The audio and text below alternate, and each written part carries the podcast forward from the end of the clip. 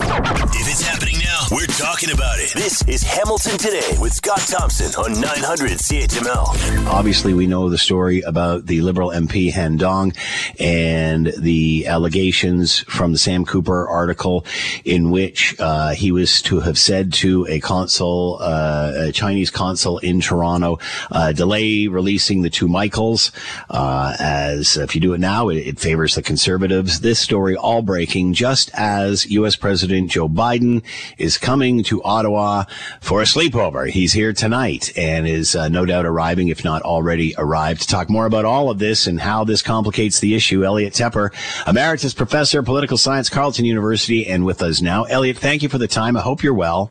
Oh, thank you. Same to you, Scott. Before we get into the Joe Biden aspect of this, any comments on, on what's transpired in the last 24 hours? What are your thoughts? I mean, this is, I was stunned when I saw this. You'd have to specify which this. There's so Yeah. much happening in the world. Good point. Pardon? Good point. I was referring obviously to uh, the two Michaels connection to all of this, and, and how's that going to resonate with Canadians? Yeah, I'm going to do some take a, a different take on things than has uh, been presented so far about the various stories we're probably going to cover. The big story right now is, of course, Joe Biden, the president, is coming with an entourage to Canada, and suddenly we have this other issue. But I'm going to suggest actually these issues are quite linked. Uh, the visit by the U.S. president is uh, being treated as, oh, why did it take so long to get here? And we're going to fix the problem of softwood lumber. But actually, I think the meeting that is about to take place should be seen primarily, not only, but primarily as the high a high table meeting of wartime allies. Uh, the, This is a security summit in a sense, and that security summit deals very heavily with the, uh, as it's been put, the struggle between democracies and autocracies. This is a lot of, to do with, of course, uh, Russia and Ukraine, but also China. So there is definitely a link here, I think, to what's uh, the other story you want to talk about, which is the sudden revolu- uh, sudden revelation by a, a respected reporter who's broken many stories, uh, Sam Cooper.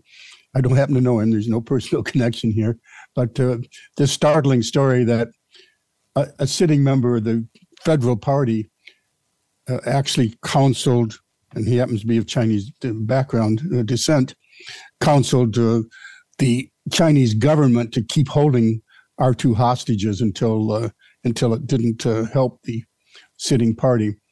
So these this is these two stories are linked in the sense that we have a, a vastly changing and very um, as we as the, we've said in writing a disruptive emerging power in, in China, uh, backstopping Russia and their illegal invasion of a neighboring state in Ukraine. This is a geopolitics session you and I are having, the geopolitics of the arrival of the US president, coming here with the Secretary of State and the an advisor on uh, Homeland Security and the National Security Advisor. These people aren't here for window dressing. They're here to talk about the changing geopolitics of the world, our our role in it, the combined partnership between the U.S.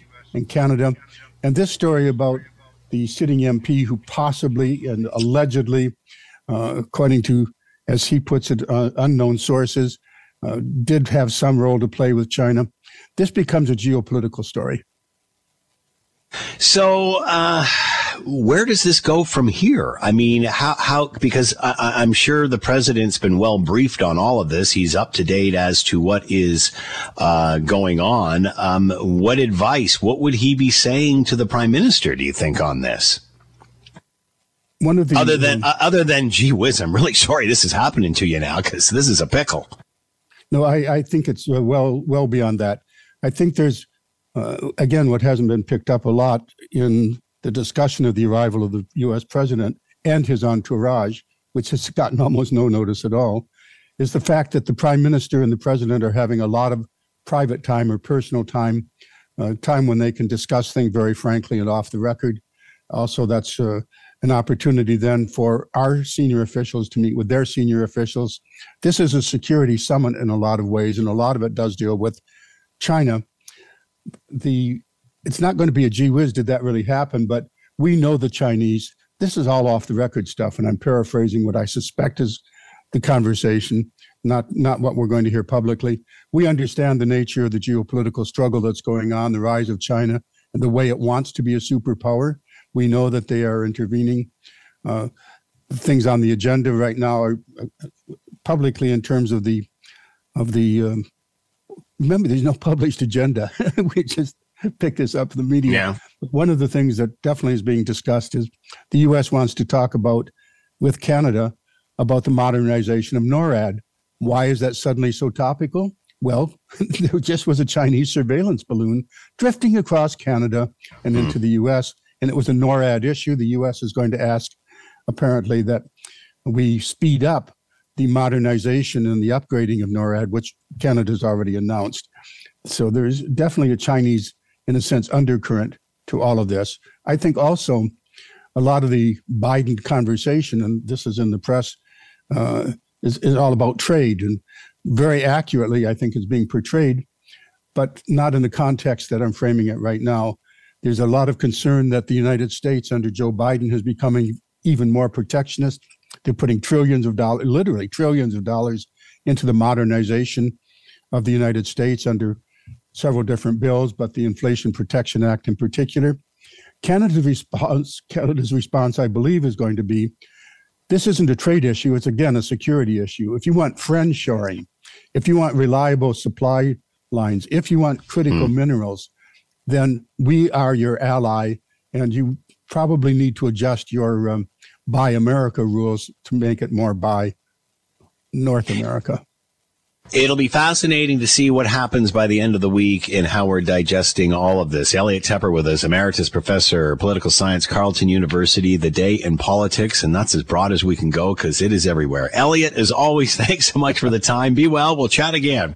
I'm looking forward to it, Scott. Thanks for listening to the Hamilton Today podcast. You can listen to the show live weekday afternoons from 3 to 6 on 900 CHML and online at 900CHML.com.